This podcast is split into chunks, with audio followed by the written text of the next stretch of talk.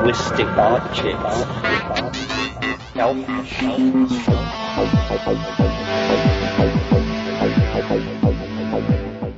Greetings from Cyberdelic Space. This is Lorenzo, and I'm your host here in the Psychedelic Salon. Well, it's uh, been a little over two weeks now since we were last together here in the salon, and uh, I spent most of that time on the East Coast uh, visiting friends and family. It was uh, an interesting and worthwhile journey, but uh, I must admit that it sure does feel good to be back here on the Pacific Coast. I don't know why it feels so much more relaxing out here. Uh, maybe it's just uh, because cannabis is virtually legal in California, while back east, the majority of the citizens there seem to still think that reefer madness is the final word on drugs. It's it's really amazing how different the attitude about cannabis is the farther east one goes in this country. A couple of times I thought I was back in the 1950s, but uh, that's another story. The story uh, here in the salon today is uh, actually a much bigger one, and uh, a big reason for that comes from some of our fellow saloners who uh, sent in donations during these past two weeks and uh, really surprised me.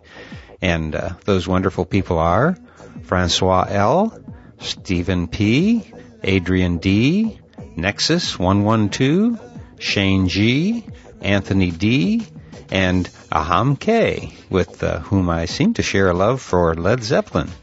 And uh, I think that's the most donors we've ever had in a two week period here in the salon. So, uh, Francois, Stephen, Adrian, Nexus, Shane, Anthony, and Aham, thank you uh, ever so much for your generosity. I'm eternally in your debt. And uh, speaking about things eternal, I guess that uh, in one sense, uh, that may be the state of Terence McKenna these days. Uh, who knows? But the one thing I do know is that it's time to get back to his Appreciating Imagination workshop that uh, I now think was probably held sometime in the fall of 1997. But uh, first, I want to thank Brian Pitkin, who uh, I think is the person uh, who sent me the recordings of this workshop. At least I'm pretty sure it was Brian. Uh, you see, ever since uh, dropping out of the corporate grind, I've made a point of just living in the moment and as a result, I never seem to want to spend my moments uh, doing little things like getting organized. Uh, I think that maybe I came into this world with a limited amount of neatness in me, and uh, it all got used up while I was a working stiff. But uh, I am going to have to get organized soon, or Brian and our other fellow saloners who have been sending me new material to play are probably going to get fed up with me not being courteous enough to even thank them for the tapes. And uh, now I've got a half a dozen or so new file folders with all kinds of labels, and they're filling up with things that I've received uh, from email, through the post, uh, through Facebook, and I don't know where they're all coming from. And I'm definitely not doing a very good job of uh, writing down who sent what. So, Brian, I hope I got this right, and uh, I apologize for uh, not mentioning your name in the first of this series, but but I really do appreciate uh, you and all of the other fellow saloners who have sent me new talks to play. And I guess that's uh, what I'd better start doing right now, huh? So uh, here is Terence McKenna in the third of this series, uh, the third from the salon. It's actually tapes number five and six. Uh, and the series is about imagination and was recorded sometime in the fall of 1997 at Esalen Institute. Uh, at least uh, that's my best guess. Well, you have to somehow exercise that invisible muscle that tolerates strangeness. Uh, my brother had the notion of what he called extra environmentalism. Uh, he said the reason we are fascinated by the alien is because we want to become the alien. And the alien, this is this thing I keep coming back to about the need to graduate from culture. I mean, I'm, I'm really into this. It's not about recovering your Irish, Jewish, Slavic roots. We're beyond that. It's about uh, discovering and acting from your uniqueness and not defining yourself as a member of a class or a category. That's a print created mental error. Things like racism, sexism, all these forms of uh, averaging and leveling are sloppy forms of thought. Have you ever noticed that race, for example, is a quality of that adheres only to large groups of people? To speak of, of a race, you have to have a bunch of people. It's not a quality that adheres to an individual any more than an individual water molecule is wet. Wetness is something that only emerges when you have millions of water molecules. And yet, and I think this is a print created phenomenon, this, simplif- this overuse of simple categories is a, a kind of genuflection to the simplification of the world that takes place through a print. So, for instance, we analyze social problems through the uh, through the use of the category class. We say, well, the ruling class is screwing the lower class, or the working class isn't getting its fair deal. This kind of gross oversimplification makes the solution to problems almost intractable because the objects that your model seeks to manipulate, classes, is an illusion in the first place. And we see, I think, in the 20th century, the bankruptcy of this kind of thinking about, uh, about human problems.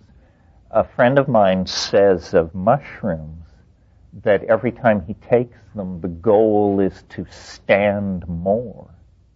To stand more.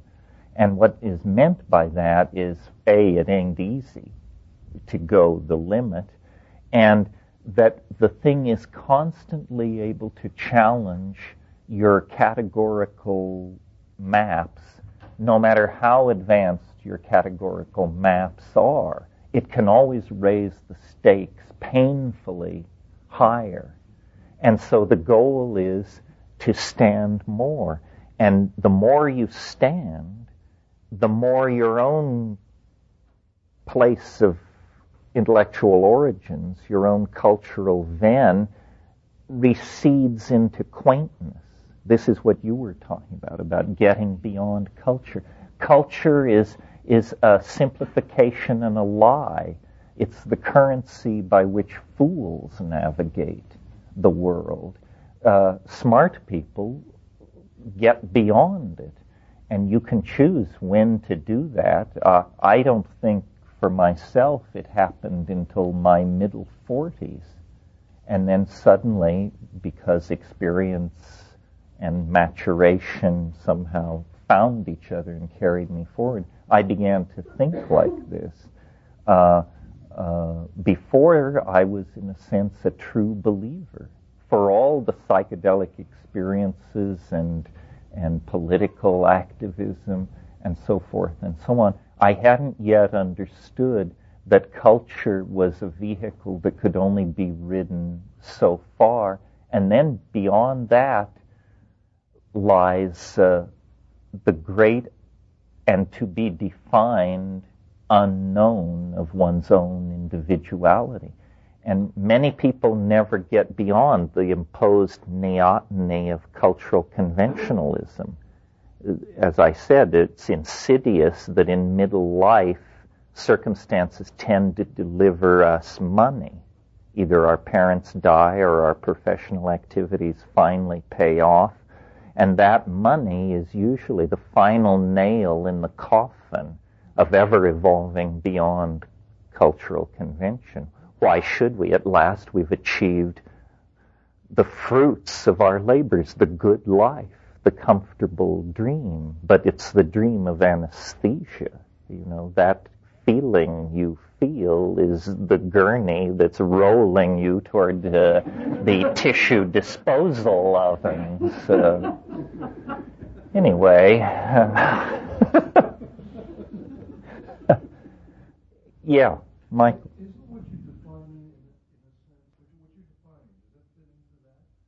Yeah, it does.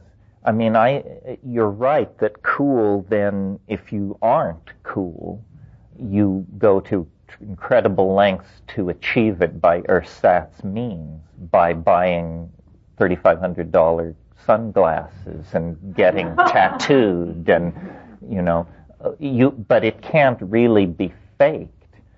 But the whole engine of marketing is designed to make you think that it can be faked. Uh, I don't know if I'm cool or not, but I am incredibly resistant to any effort to make me think I'm uncool. In other words, because the answer always lies in commodification. You know, I'm not using the right body cologne. I'm not wearing the right Italian designer clothes. I don't slump with a half sneer on my face. All of these things which are marketed as the accoutrements of cool. So you get a clueless culture aping cool, and of course, real cool uh, can't be commodified. That's what makes it so so cool and so maddeningly distant from the uncool. Uh, uh, as long as we're on this kind of tack, uh, this morning I talked about the imagination and its friends, and you recall the list, and I won't refresh it. But I thought it would also be useful to talk about the the enemies of the imagination. We've talked about culture as the enemy of imagination, and I think we've done enough of that. The other thing that I think is is the enemy of the imagination, and this may seem paradoxical, and it may raise hackles, and it may bring controversy, but it has to be said. I've always, there's always been a strain of this in my thinking, in what I'm about to say. But my son pointed out to me that I needed to hammer this particular key harder. Uh, I, I, my son is sort of my surrogate in the culture. He goes out to the highways and byways and listens to the murmurings of the people and then tells me uh, what's going on. And uh, it, this brings us to the subject of relativism. I'd never quite heard it put this way until he put it to me this way. What is relativism? relativism is the idea that your ideas are as good as anybody else's ideas, and all ideas are equal in worth because nobody can tell what's going on anyway. It's the live and let live, laid back approach to doing intellectual heavy lifting. I'm a nihilist, you're a Nazi, you're a Christian, you're something else. Hey, no big deal. Let's just hoist a beer and party on. well, I have to defer.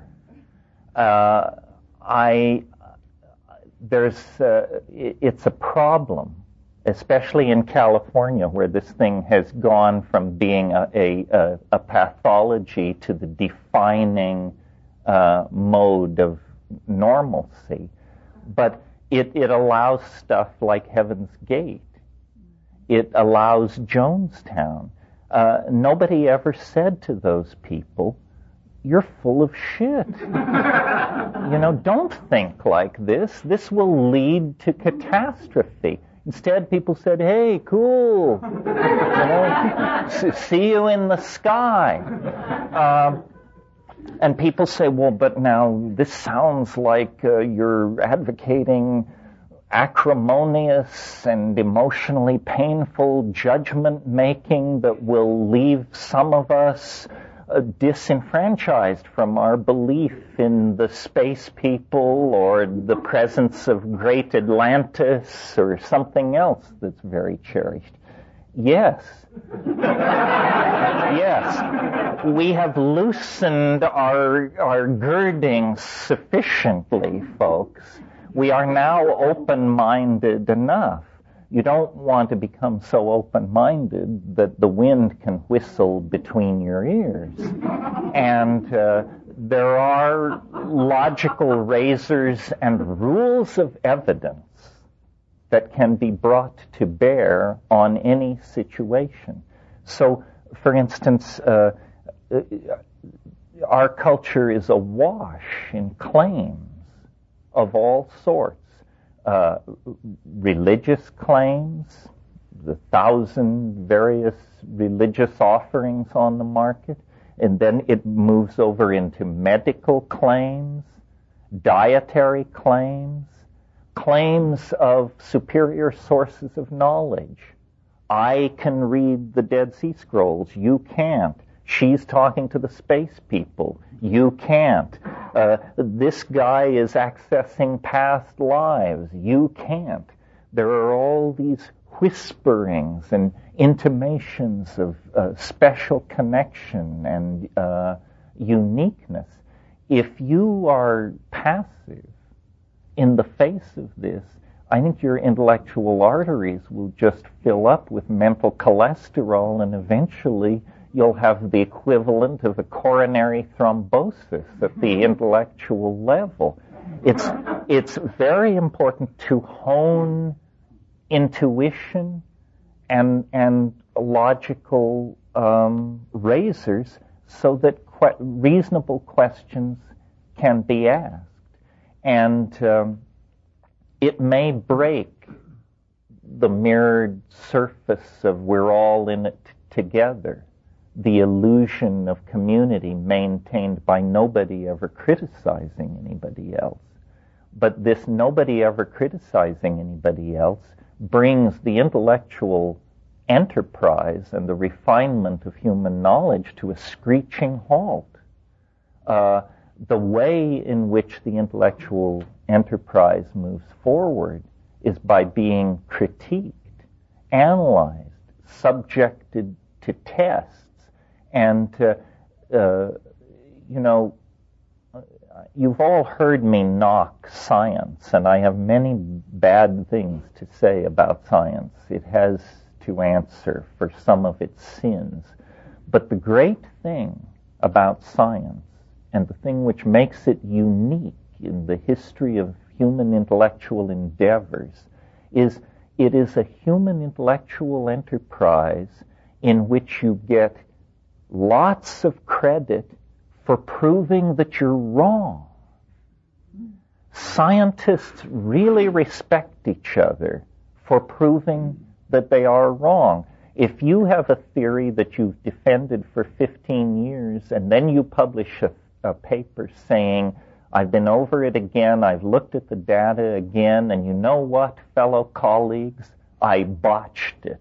I was wrong. They promote you for this they say this is the essence of intellectual honesty. We know you do good work because we see how you trashed your early accomplishments.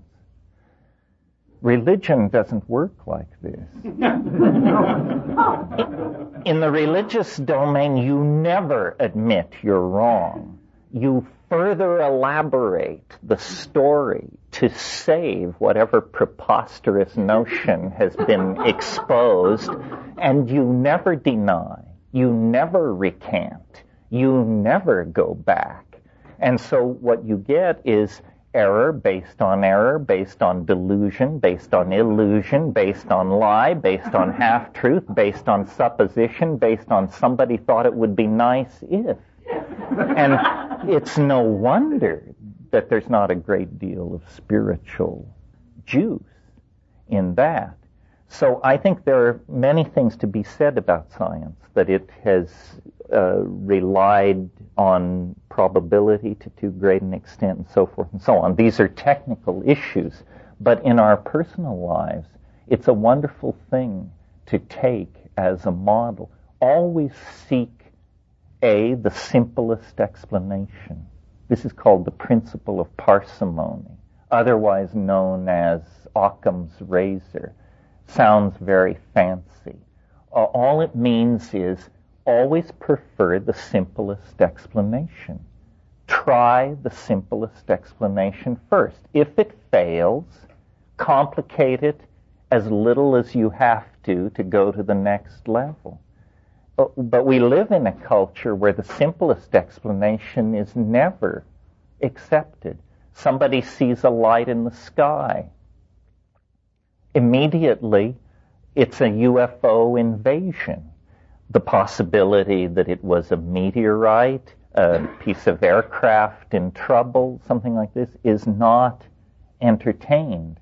And so consequently, people's intellectual lives become incredibly baroque, but unanchored in the world of, of observation and reasonable discourse. And God knows the world is so tricky that without rules and razors, you are as lambs led to the slaughter. And uh, I'm speaking of the world as we have always found it. Add on to that the world based on techniques of mass psychology, advertising, political propaganda, uh, image manipulation. Uh, you are there are many forces that seek to victimize us, and the only way through this is uh, rational analysis of what is being presented. It, it amazes me that this is considered a radical position. I mean, this is what used to be called a good liberal education. And then somewhere after the 60s, when the government decided that universal public education only created mobs milling in the streets calling for human rights, uh, education ceased to serve the goal of producing an informed citizenry, and instead we took an authoritarian model. The purpose of education is to produce unquestioning consumers with a, an alcoholic obsession for work. And so it is. But as people who may have had one foot in this system at one point and another foot in it at another, I think it behooves us to be alarmed and to attempt to recapture uh, our souls, essentially, from the nets of a propaganda, market management, commodity obsession, uh, uh, money fetishism, these various extremely infective memes that are spread everywhere. Yeah. Yeah, yeah, a birthright to be left alone. Yeah. This is why it was interesting, you know, the debate that went on in the first Clinton administration. There is no right to privacy in the Constitution. It's something we all talk about and assume, but in fact, you can't find a legal, a strong legal basis for this. It needs to be articulated. We need a dimension that is free from the potential incursions of uh, of those who would manipulate us.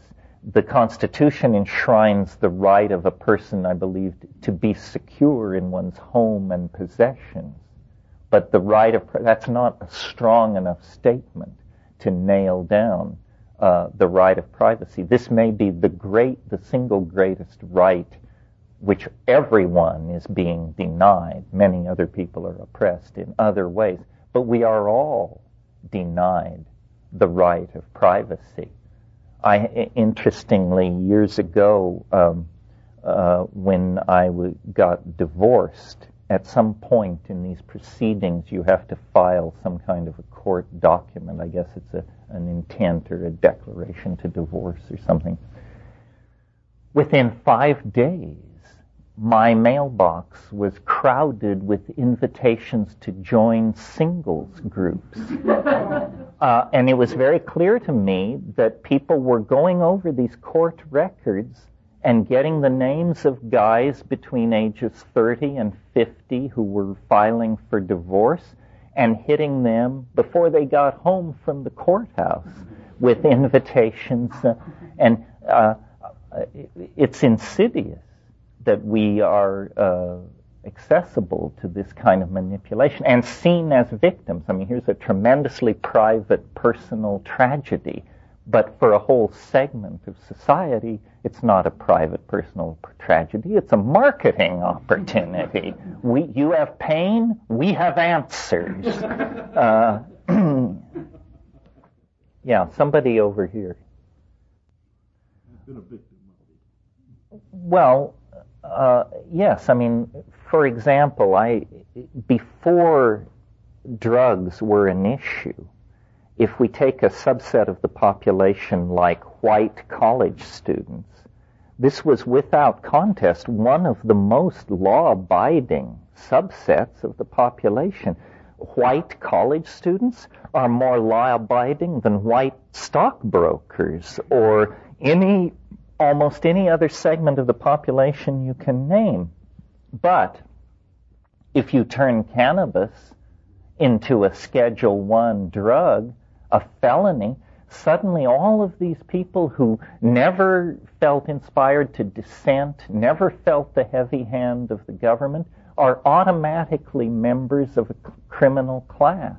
And what this does is both radicalize the people so persecuted and in a feedback loop of paranoia drive the government then into a frenzy of trying to penetrate, understand, and control uh, this minority group.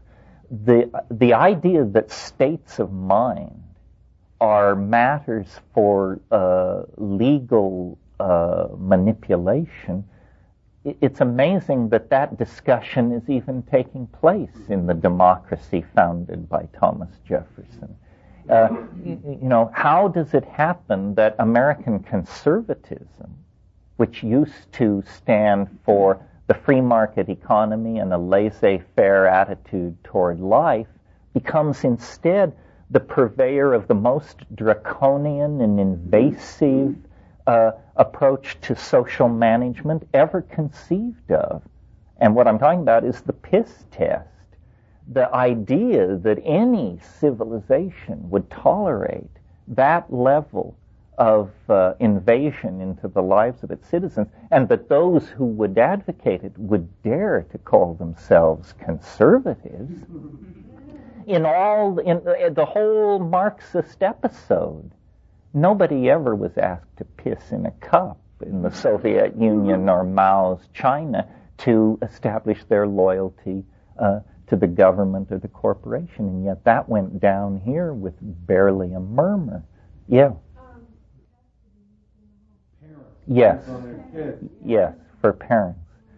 Uh, well, this is a society based on paranoia. I can remember in the 50s when we were when we were being dinned with the evils of communism, they would tell you, finally, they would reach for the most outlandish bummer they could imagine. And they said, you know, in Russia, children are encouraged to report on their parents if they criticize the government. Well, my God, now in America, if children report on their parents and the parents are dragged away to prison, uh, the mainstream straight people stand up and applaud. This is a wonderful example of the nuclear family functioning at its uh, maximum best. program that's being. Oh no, there are numerous examples of this. Uh, I I don't know what to say about this. I don't have any. I, I despair of right wing, left wing political solutions. I think everybody is so uh, corrupted by the agenda of capitalism that it's amazing that we have any rights at all left. And you know, thank God for Jefferson and thank God for the Constitution. Every time I go to England, it just gives me the absolute willies I mean, these people have no constitution. If you get into some kind of complicated wrangle in England, the old boys club, guys in powdered wigs in locked rooms decide what happens to you and your fate. And, and, you know, England is not exactly Tajikistan. We tend to think of it as a source of democratic ideals. But in fact, in the absence of a written constitution, it's just what the establishment says the law is, what the establishment says it is. Yeah. But what are you going to do about it? I mean, to convince the Heaven's Gate people that what they believe is bullshit. Well, first of all, let me say I'm a member in good standing of the ACLU. and they saved my ass in Los Angeles. Uh, I don't really see the contradiction. We cannot abandon culture completely. One could. In other words, it's perfectly clear to me that because of psychedelics, if I started eating mushrooms and didn't stop, I would in a day or two have to move up onto the ridge and I would begin to browse on the local flora and event in a week or so discard my clothes and in a year or two my eyebrows would grow down along my face and I would be like the monk on Cold Mountain. I could do that. You could do that. There is, once you find psychedelics, there's nothing that stands between you and a complete checkout from your cultural heritage. The only cost to you is the complete abandonment of everything you've ever known and loved. And if you can give that up, these these these monkish people, these fuzzy people, these people who hang out with dragons in the clouds, you could become one of them. Most spiritual seekers drive with drive whatever spiritual vehicle they've rented with their foot on the gas pedal. Once you get to psychedelics, you begin asking where is the brake? Because you have now the power to transform yourself. If the search was for power, you found it. Now, but you see, searching for answers is the position of an ingenue. It, it's the journey of the fool. What I assume all of you people have to grapple with in different degrees is the fact that by chance or design or good fortune, you have found the answer seeking is over with in this room. But what you have to do now is a much more demanding and grown up thing. You have to face the answer. And you have to take the measure of yourself against the answer. You said you wanted to ascend into the dragon realms. You said you wanted uh, these spiritual realities to become vivid for you. But now there's nothing between you and it except the decision to make it happen. And where do you come down on that? Uh, so when I push things like extra environmentalism and critique of culture and all that, I mean it in a very wussed out sort of way. If I if I really meant it, I wouldn't be here saying it. I just let you all figure it out yourself, and I would go off and be a legend, and and you could follow me into it if you wanted. I I love things about the culture, but I'm a, I and I define this loving of things about the culture as a kind of weakness. I'm not proud of the fact that the highest I can get is to teach at Esalen. I'm not at all proud of the fact that that seems to be where I top out. Had I greater courage, I would go further. But I don't. so I'm hoping that you people, my graduate students, as it were, will sacrifice yourselves on the pyre of going further and uh, and and report back. The thing the thing is a, the thing is a paradox, and and you either live with the paradox, I think, and that contains a certain amount of hypocrisy, and hypocrisy was a word we used earlier or you become so individuated that from the point of view of everybody else, you're mad. And I've been that too. And uh, that it, it's very hard to do it and remain in society. I don't think I could have done it. My episodes of madness occurred, thank God, 700 miles up a jungle river in Baboon Holia but had it happened in Manhattan, or something like that, it would have quickly set up ripples that would have inextricably complicated and uh, and and and made my life much more difficult. Well, what do you think? Um, I read a quote once uh, from Oscar Wilde saying that your first duty in life is to be as artificial as possible. duty in life is to be as artificial as possible. And sometimes I deal with this paradox. I always go back to that quote.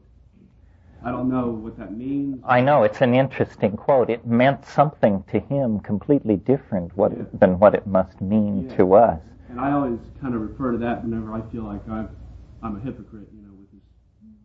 Well, uh, I'll tell you a little uh, boring little secret about how I got to be who I am. I grew up in a town in western Colorado where uh, if you read Time magazine, you were suspect of being some kind of left-wing intellectual. I mean, this was this was podunk, and uh, and as I grew up there, I became aware of all these extremely strongly expressed cultural values, and most of them were hostile to something. Either Jews were bad, or black people are bad, or people who didn't work were bad, or uh, people who made messy paintings were bad. All of these things were bad. And one day it occurred to me, I will take the position that all these things are good. These things are good abstract expressionism, Jews, black people, science, good, good, good, good. And everybody said, there's something wrong with this kid. Uh, but, and I didn't understand my own position. I mean, I would look at a Pollock and think, you know, it is messy. It may be horseshit. But we must never admit that. We must defend that. We must defend the genius of Pollock unto death because we don't understand it. And by taking that position, slowly I actually did understand some of these things and make them my own. And I discovered that that was the path to wisdom, a total rejection of my own, of the culture I came up with. Well, now I don't know how that would work if you were born of Jewish parents in New York who were members of the Communist Party and always took you to wonderful art exhibitions and made sure you got to Carnegie. If you rejected all that, you'd become a jerk like the people around me in that small Colorado town. Uh, so this is not a fail-safe prescription. Uh, but in my case, by an embracing of everything artificial and antithetical and opposed by and sneered at by the people around me, I, I made my way to, you know, real depth, real worth, real culture things, not that I assimilated these things, but at least I came to live uh, in the light of them. It's a great puzzle. I mean, all of you who have children, and I have two, know that we are alienated intellectuals. I mean, broadly speaking, this is what we are. We are alienated intellectuals, and so we bitch about the government and we critique the monetary system and so forth and so on. Well, then you see your children on the brink of reason and you say, you know, geez, my alienation has brought me alienation. But I can't let the kids grow up to be marks, to be uh, pawns of the market economy and the propaganda machine, people scratching their heads trying to figure out whether they're Republicans or Democrats. I can't put that on my children. And so then you say, well, okay, then they must join in the alienation. They must be taken out of the culture as we were taken out of the culture. And uh, this is a momentous decision because you, this act of separating from the culture is unambiguously alienating. And yet it seems to be the only way to find the self. Otherwise, you never contact the self. You contact a commodified cartoon of the self that finds meaning in outboard motors and uh, basketball and uh, you know all this other crap that's peddled as reality. So uh, our relationship to our culture, I think, is a very uncomfortable one. And of course, psychedelics exacerbate this. And you know, I think, if you have children, that it's one thing to talk alienation, but once they get to the place where they're asking to take LSD or to take psilocybin, then you know, Kafka said a wonderful thing. I think it's in the penal colony. He said, "You can choose to be free, but it's the last choice you'll ever make." and uh, you know, that's that's sort of the dilemma in which we find ourselves wouldn't it fulfill all of our personal mythologies if I could now detail a long history of persecution nobly borne uh, by me? Uh, but the truth is, they don't give a shit. they are so confident of their control that I, I think when if I appear on their screen at all, they just say, this is some egghead, some spouting character who talks to a bunch of rich people in small rooms, and we don't care. I, I have a feeling there's something which I, I call the 5% rule, which is as long as any school of dissent remains below 5% of the population, no money is budgeted to destroy it. You know, it's just, they are they have learned about noise in the social circuitry and they just say yeah these people they gripe. And we are held up as an example of what a free society this is. You say you think we have a controlled society? You think we tell people what to say? Go down to Esalen and hear what Terence McKenna is saying. We we tolerate this. What clearer proof do you need that we are magnanimous, generous, open hearted, and liberal. We tolerate this kind of thing. Uh,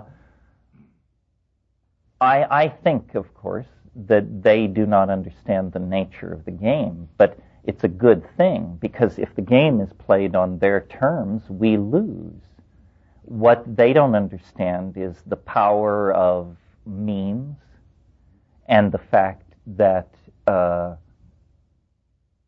psychedelics are a touchstone of creativity, and creativity can always provide breakouts from any situation, no matter how confined. And also, they have a horrifying fascination with us because they, as the managers of society, probably know more about its internal contradictions and its failings and its, uh, its shortcomings than we do. I mean, uh, the information we have available to us is the declassified, downloaded, cleaned up stuff. Uh, recently, I was in London, and I, I, the hotel, the conference was at the ICA, which is down near Buckingham Palace, and so the hotel was on Vincent Square. So it was about a 20-minute walk from Vincent Square down to the ICA, and it's right through Whitehall. It's where all the intelligence agencies and the Ministry of Defense and all this. And we would stay late at the ICA. And walking back at 2 in the morning, the lights in Whitehall are burning at 2 in the morning. The lights at the Ministry of Defense and the Ministry of Economic Planning are on at 2 in the morning.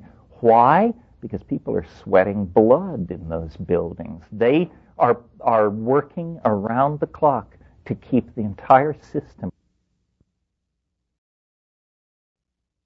Look at these rainforest clearing statistics. Look at this oil slick. Look at this. This is costing us money, gentlemen. Uh, what about this? And uh, the, the answer is you can manage some of the future some of the time, and you can manage all of the future some of the time, but you can't manage all of the future all of the time. It keeps breaking loose in most unexpected fashion. The internet is a perfect example. Here was a privileged instrument of the intelligence community and the scientific elite that served it. Uh, ultra high security, totally out of the reach of the common man.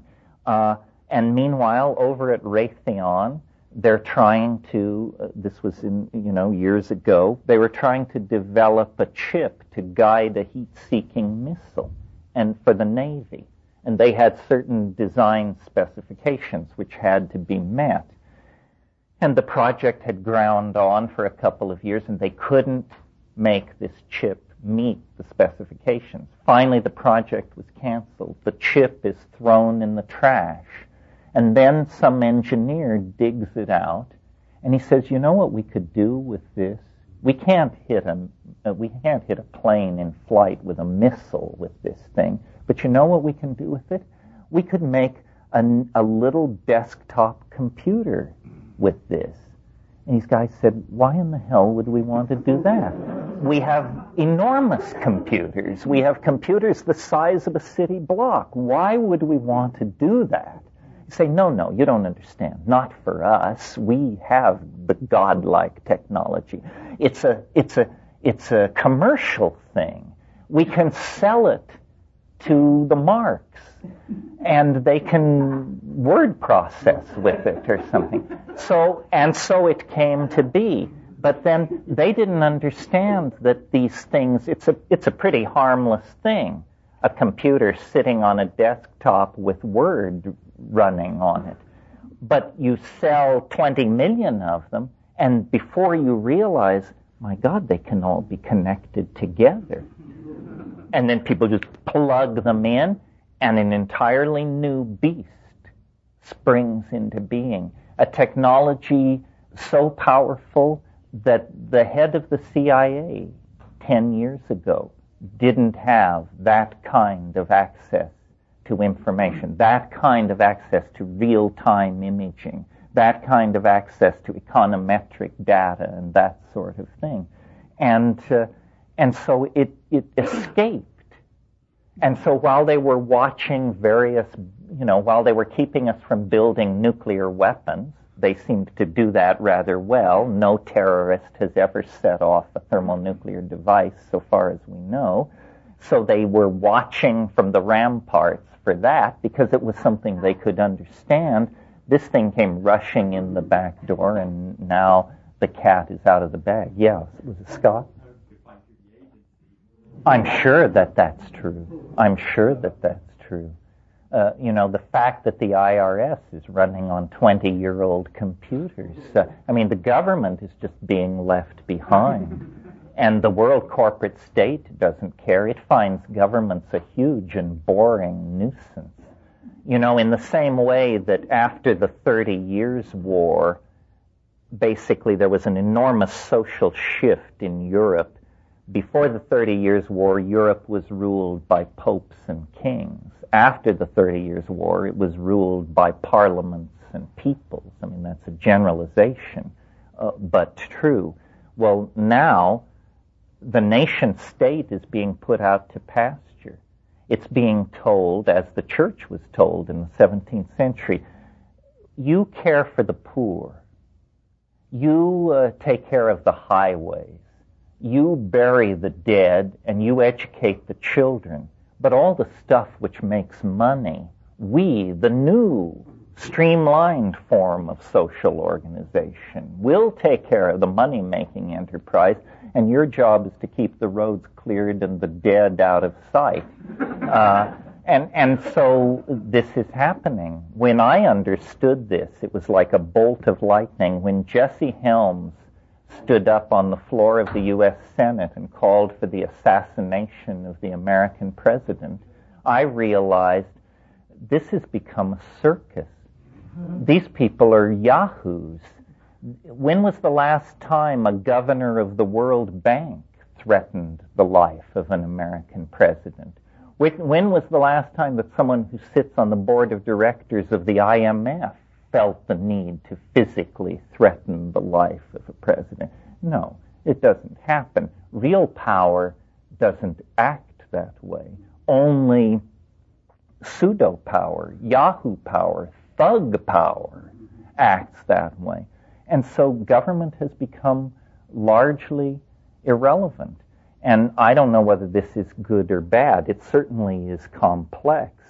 Uh, war was an instrument of national policy for governments. War is not an instrument of policy for corporations.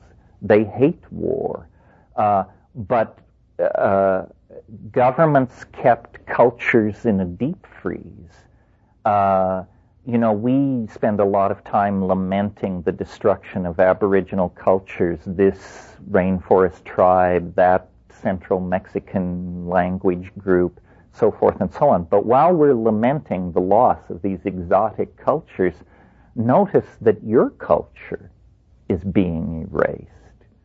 If, if you were, you know, raised in a close-knit Jewish family, if you were raised in a small town in the Midwest, those cultures are gone for most people. We have all been given mall culture and commodification of values. It isn't only happening to the Witoto and the Huichol, it's happening everywhere. Uh, and uh, this uniformitarianism of culture is entirely for the convenience of market economies. You know, if you can get everyone drinking the same brand of vodka, it's much easier to sell and market vodka than if you have to appeal to ethnicity and local tastes and so forth and so on. So everyone, everything is being leveled, dumbed down, and uh, subjected to a hideous homogenization project uh, process. No, uh, I think people, I mean, this leads to the brink of the question about paranoia and conspiracy theory. I am very puzzled by the popularity of conspiracy theory. It seems to me it must just indicate a paranoid tendency in the population because what I see is the more you aspire to control, the more frustrated and maddened you must be by the situation. So, you know, an example would be the Communist Party of the USSR. Infinite power to penetrate the lives of people, to manipulate media images. You have total control of the newspapers, total control of TV, total control, total control, and then the top guy dumps the whole thing. So uh, I, I, I think that no one is in charge and that this is a very good thing because it allows the internal dynamic of the situation to express itself. Everybody who wants to control the situation is fighting a losing battle. And if you bank with chaos, your stock just keeps growing exponentially. Uh, chaos is spreading. It's the place to put your bets. Uh, all efforts to ideologically or economically or any other way channel the global process seems to meet with incredible frustration. Uh, nobody is in charge. The, the so-called great successful conspiracies of history are so successful they don't even think of themselves as conspiracies, you know. If you've been running a given piece of turf for five or six hundred years, you don't run around in conspiratorial mode.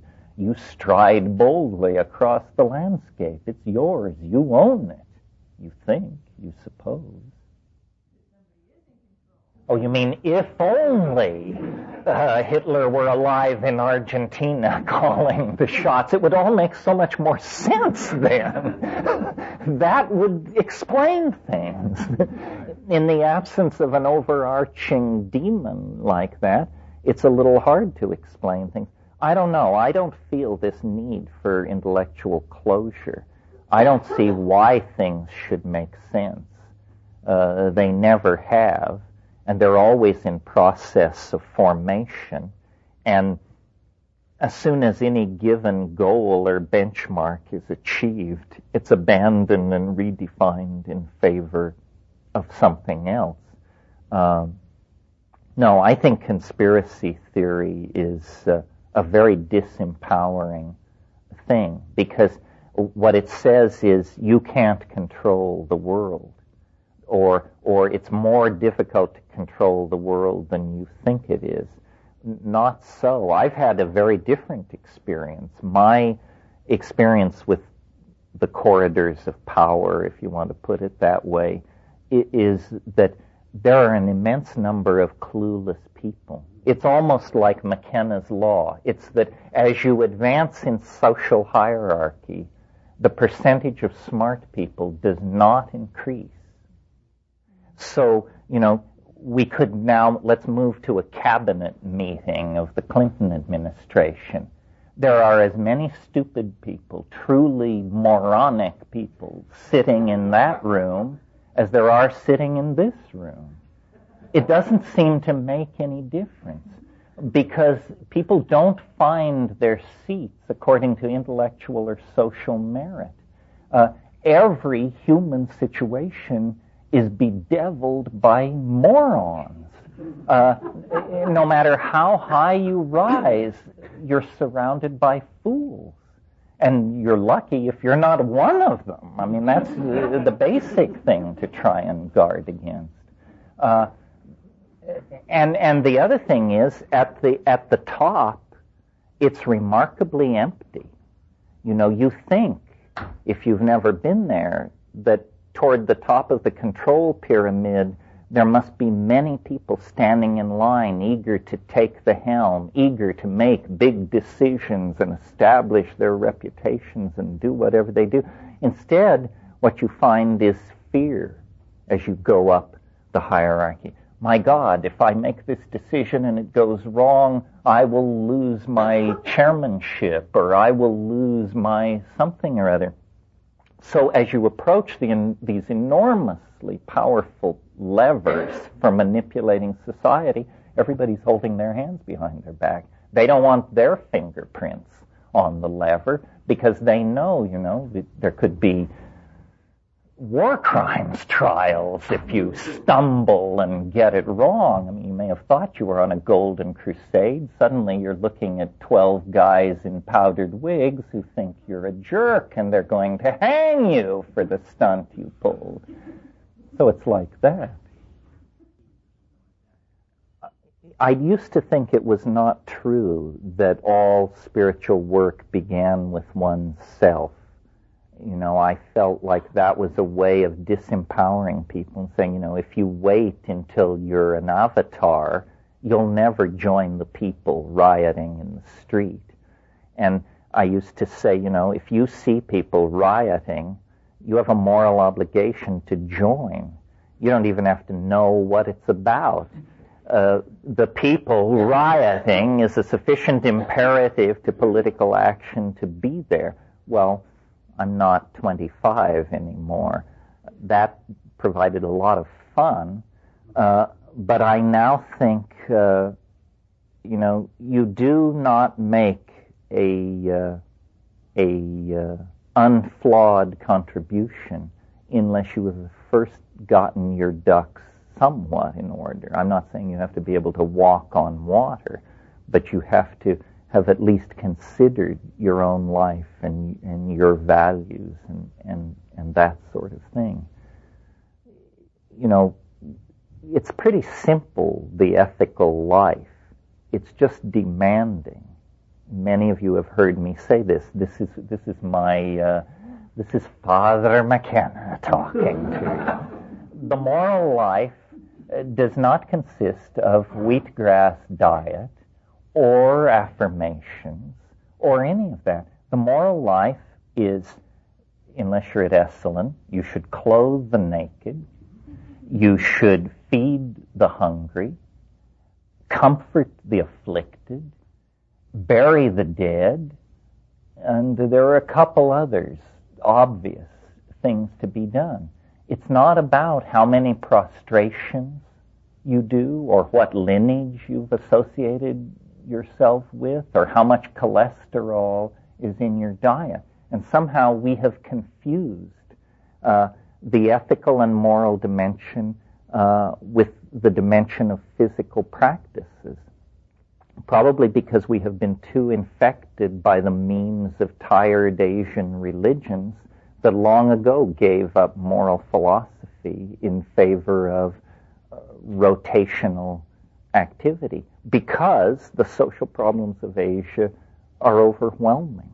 You know, that's a, that's a, uh, a response to an overwhelming human tragedy, the quietism of Asian religion, I think. Yeah. I mean, I'm, I'm exaggerating it, but it's still move, movement from that position. Well, and it's flawed, is what you're saying. Yeah, I, I agree. I mean, the person helped by that person is still advanced, but the whole system is not served by misguided do-gooderism or the large noblesse oblige is an insulting attitude to take because, you know, the real nature of the human condition is that we're all in it together. This is one of the reasons why I am so hostile to all forms of spiritual hierarchy.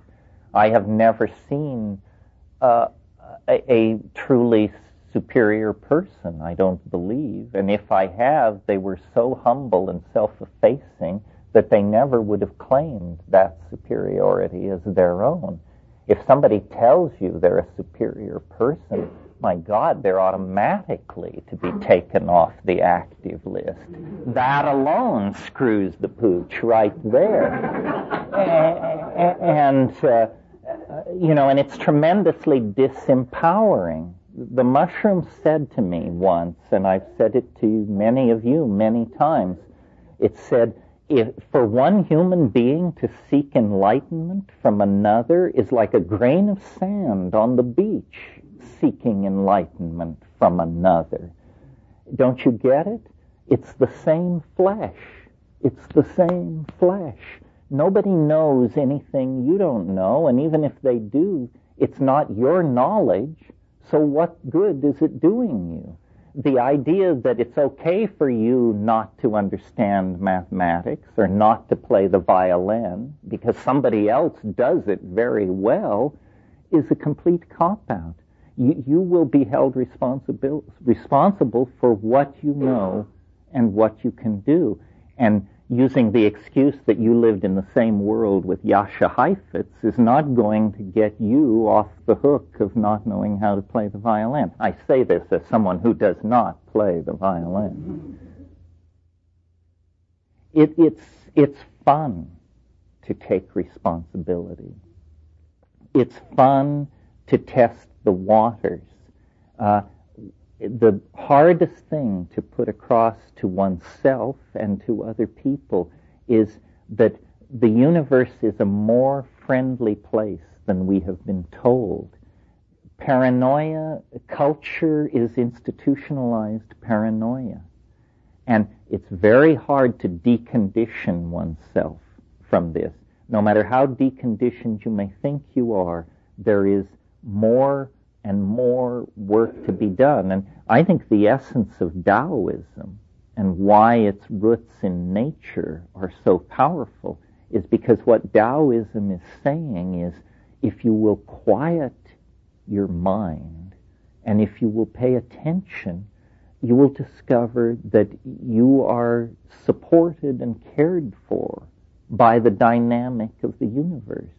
This should be obvious by virtue of the fact that you're even alive. I mean, how unlikely is your existence? I put it to you pretty unlikely. And yet, here you are. Well, do you just think it was the greatest series of, of, of well-rolled dice in history? That's silly. That's ridiculous probability would never have delivered us to this room this afternoon. probability sculpted by loving intent has delivered us to this room this afternoon. Once you can sense that living intent and, you know, make it an object of familiarity, you probably, that is the antidote to cultural paranoia and to the acceptance of your identity through imposed definitions by other people. Uh, and of course, psychedelics figure in here because they dissolve more dramatically and more effectively than anything else the cultural and linguistic and habitual assumptions that are masking that presence of Tao. You know, it really is true, as uh, the Bible says, you must become as a little child. It, the, that means you must become pre-culture. You must recover who you were before the engines of culture went to work on you and abused you and made you afraid and dumbed you down and distorted your values and so forth and so on. Yeah.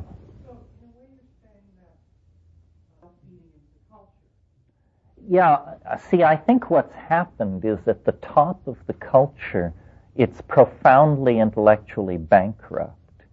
There is no plan except to keep peddling stuff basically until the forests are gone and the oceans polluted and uh, it, and this is not malevolent it's not malevolent it's simply they are clueless they have run out of steam.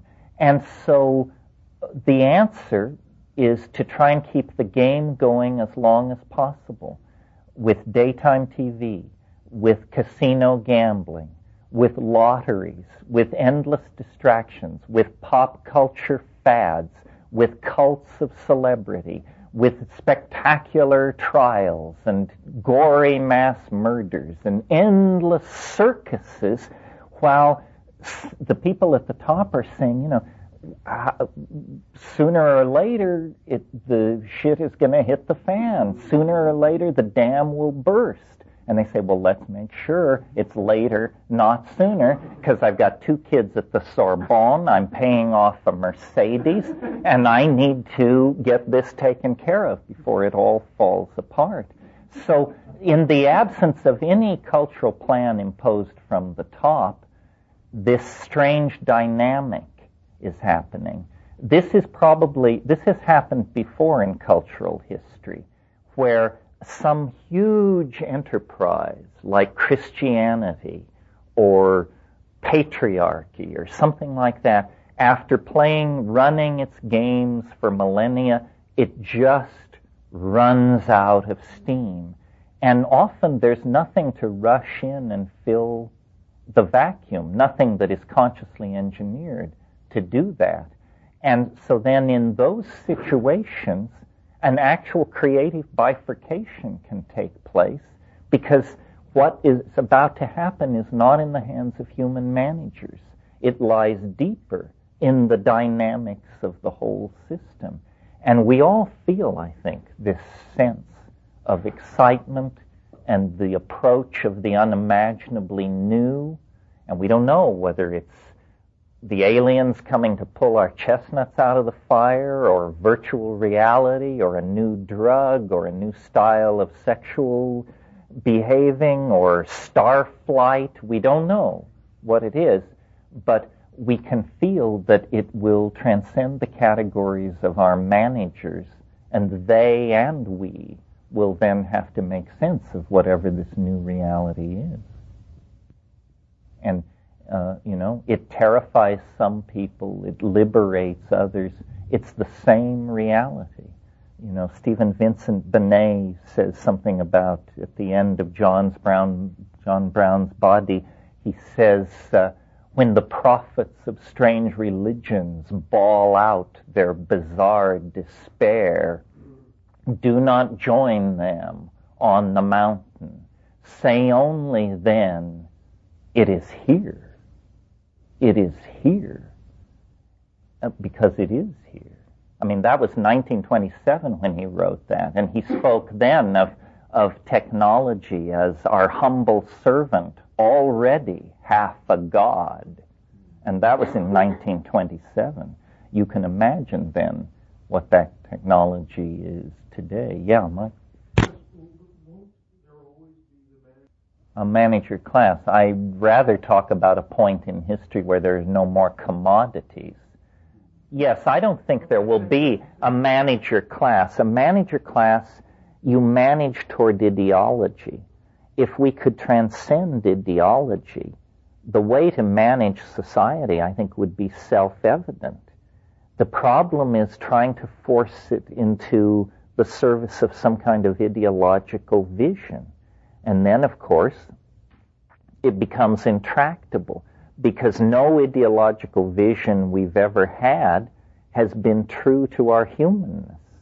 You know, the Christian version of what human beings are, the Nazi version, the Marxist version, the secular, market-oriented version, these all somehow insult various parts of our humanness.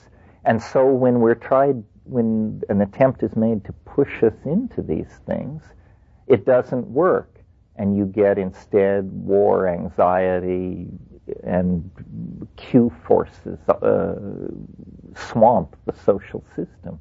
Uh, I think the managing of society would be fairly simple in the absence of ideology, but we're addicted to ideology because somewhere along the line we've gotten the idea that you can't understand the world without an ideology, when in fact and ideologies are incredible impediments.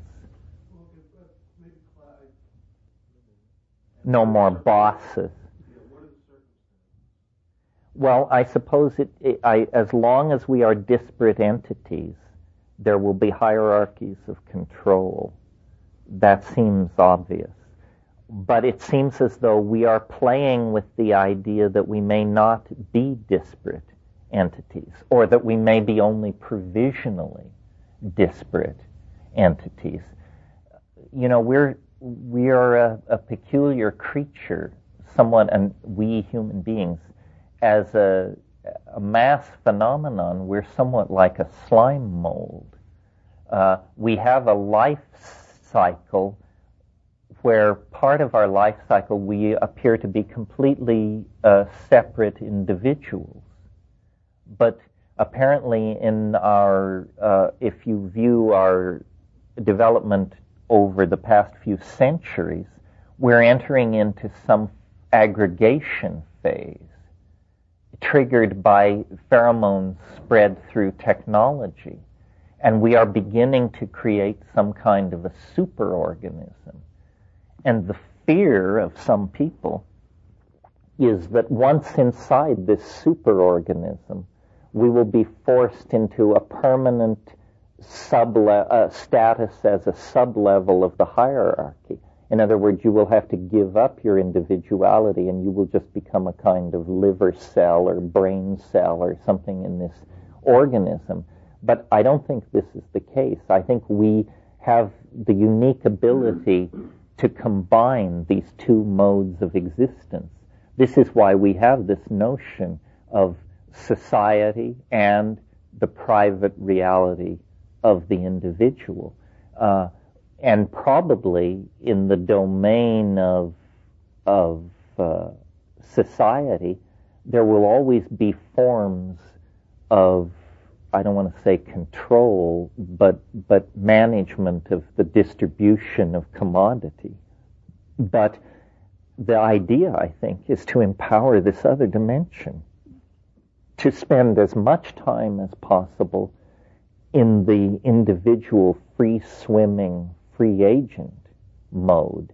In other words, not to see membership in society as a goal and a, and a value to be conserved, but to see it as a necessary evil. You know, we we need social organization, but in minimal doses. And when we go on a bender of addiction to social norm, normative behaviors, then you get a psychic epidemic like National Socialism, where people voluntarily, voluntarily abandon their individuality to act in concert with some kind of mass impulse. This is extremely evolutionarily retrograde. Uh, it's not what we want to do. So uh, I, I, guess what I'm pleading for is an enlightened and uh, an enlightened form of alienation, and not simply an emotionally driven alienation, but a strategically driven alienation. See, alienation can be used not to create neurosis, but to attain freedom. Creative alienation. Alienation that embraces itself as the source of inspiration. Nobody ever said it was going to be comfortable to be a human being and to ride one of these bipedal bodies from the cradle to the grave. I mean, it's an uncomfortable, but I maintain manageable situation. But you have to have the lights on. You have to have your emotional responses in order, your intellectual responses in order. You have to have garnered some sense of how we got to this situation, and you have to have some sense of the tools available to transform it. Yeah. Well, it's certainly true that the human classroom is the most untransformed portion of society over the past 200 years. I mean, we basically still pass on our cultural values to our children the way it was done two or three hundred years ago. Uh, this may be changing. Again, I don't mean to make the internet the panacea of all problems, but it seems to me here is a problem that the internet can address, and you don't have to be a, a technocrat to see how it has enormous power. Because education is a process on one level of putting correct information in front of people. And uh, in the present form of education, the great choke point is the limitations of human teachers, who, while as as finely and nobly motivated as they are, inevitably they pass on their own limitations to their students. Uh, in the presence of the internet, uh, this is somewhat mitigated. And there's a great leveling going on in the educational process. The quality of information available to all of us, if we learn how to make our way to it, is orders of magnitude more um, uh, dependable than it was a generation ago. I mean, we have basically traded in cultural illusions for hard, hard facts. Did you want to say something else? Well, the would, would you discuss the because they, they are not functioning. Well, Mc, yeah. No no, McLuhan talked about this. He talked about what he called electronic feudalism, and he said uh, that the that the rise of electronic media would bring a retribalization of culture, and that the nation state would completely disappear. And I think this is happening. It won't disappear completely, but in the metaphor I made a few minutes ago, it will sort of take on the role of the church. It's largely irrelevant. Uh, corporations now call the shots. Uh, the uh, you you print you see has what are called hidden biases, and it allows and in fact uh, uh, makes inevitable certain kinds of ideas that once you get outside the domain of print conditioning, these ideas appear, if not absurd, then at least simply provisional. And what I'm thinking of is ideas such as uh, the idea that all men, apologies to women, but all men are created equal. This is a faith of print created society. There's absolutely no evidence that this is true. In fact, there's considerable evidence to the contrary. But the argument against not believing it is that if we don't believe this, we can't have social justice. So we must embrace an obviously preposterous idea in order to achieve social justice. Why is this preposterous idea so attractive? Well, it's because print is linear and uniform. It, it, every lowercase e looks like every other lowercase e. Therefore, if the world of print is made out of these interchangeable and equally weighted entities, so must be the society that practices print culture. So we get the idea of one man, one vote. Uh, another example, a different example, is uh, uh, assembly of objects out of interchangeable parts. Before print, if someone made an object, it was a unique object. Uh, the idea of an object, let's say a, a water wheel or something like that, where if it broke down, you got in touch with the company and they sent the part, and you then took out the bad part, put in the good part, and the pump merrily proceeds. That's a print created idea. Interchangeable parts. And so we begin to see that the, the, the, the conventions of the printer's shop become the conventions of an entire society and how it does its politics and how it assembles its commodities are all dictated by the invisible assumptions of a form of media that nobody really looked at its potential effects before it was put in place. Uh, McLuhan saw that uh, uh, this kind of rational, linear, compartmentalized, uh, uniformitarian culture would be completely broken up by electronics.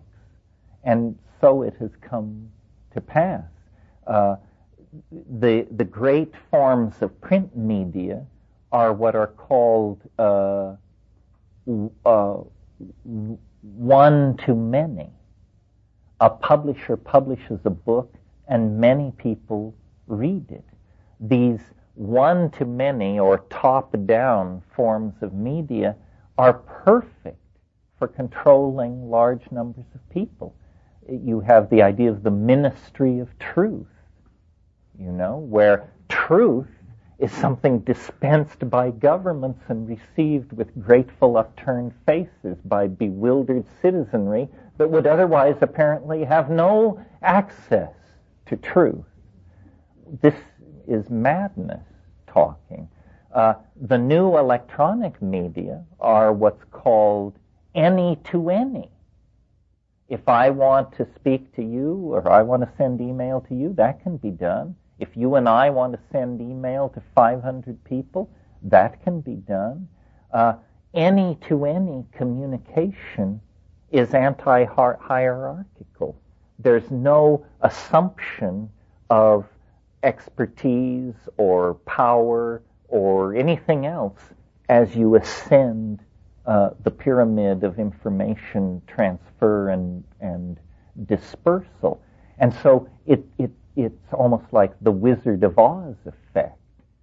Suddenly people say, you know, you're not, you're not all powerful. You're not the wizard. You're a fat man in a stained overcoat uh, pulling levers uh, behind the scenes. And then the whole illusion drops away. The illusion of leaders, of privileged ideologies, of special forms of understanding. Uh, this is resisted by some people, usually control freaks, because they say, well, in the absence of these illusions, you would have chaos. Yes, indeed.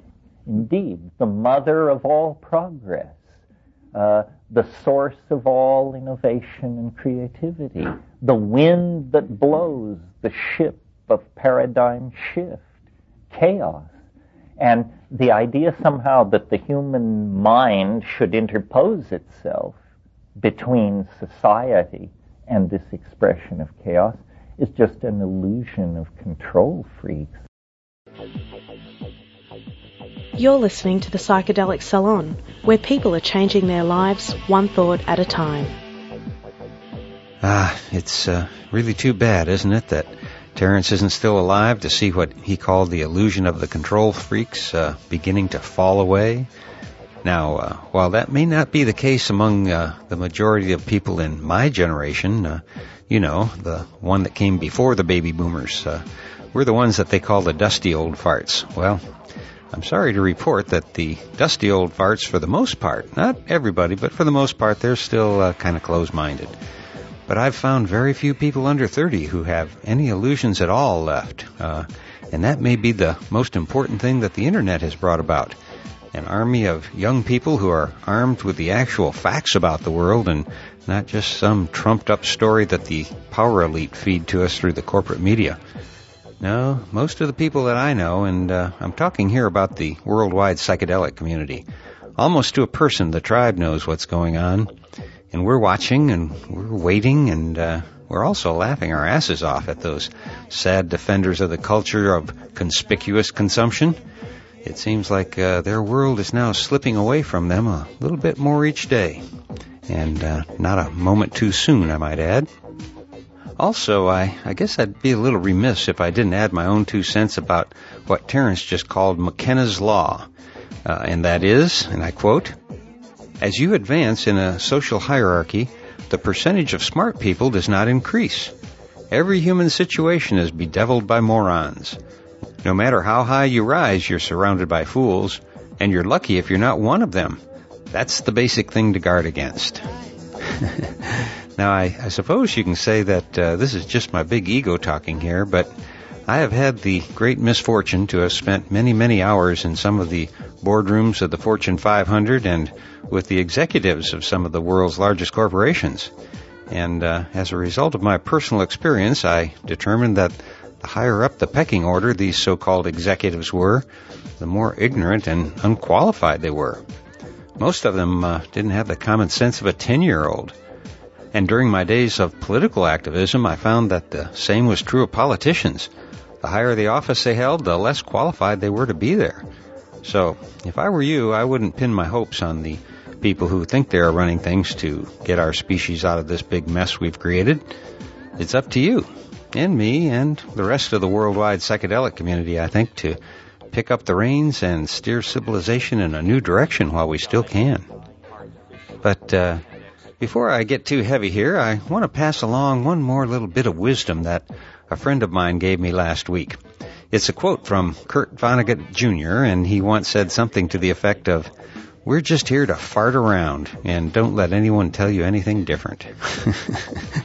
I like that a lot.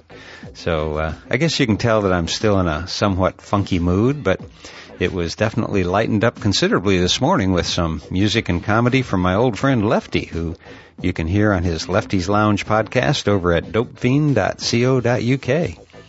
Personally, I find that uh, whenever all of this heavy talk here in the salon starts making me think too much, I uh, I just surf on over to the Dope Fiends network and lighten up a bit. I mean, how can you not smile when you hear stories about doing chloroform and smashing muffins? Uh, you know, you really have to be there. It's all in Lefty's number 64, and uh, hey, give it a listen if you get a chance. I'm sure it'll do you as much good as it did me today. Well, that should do it for now, and so I'll close today's podcast by reminding you once again that this and uh, most of the podcasts from the Psychedelic Salon are freely available for you to use in your own audio projects under the Creative Commons Attribution Non-Commercial Sharealike 3.0 license.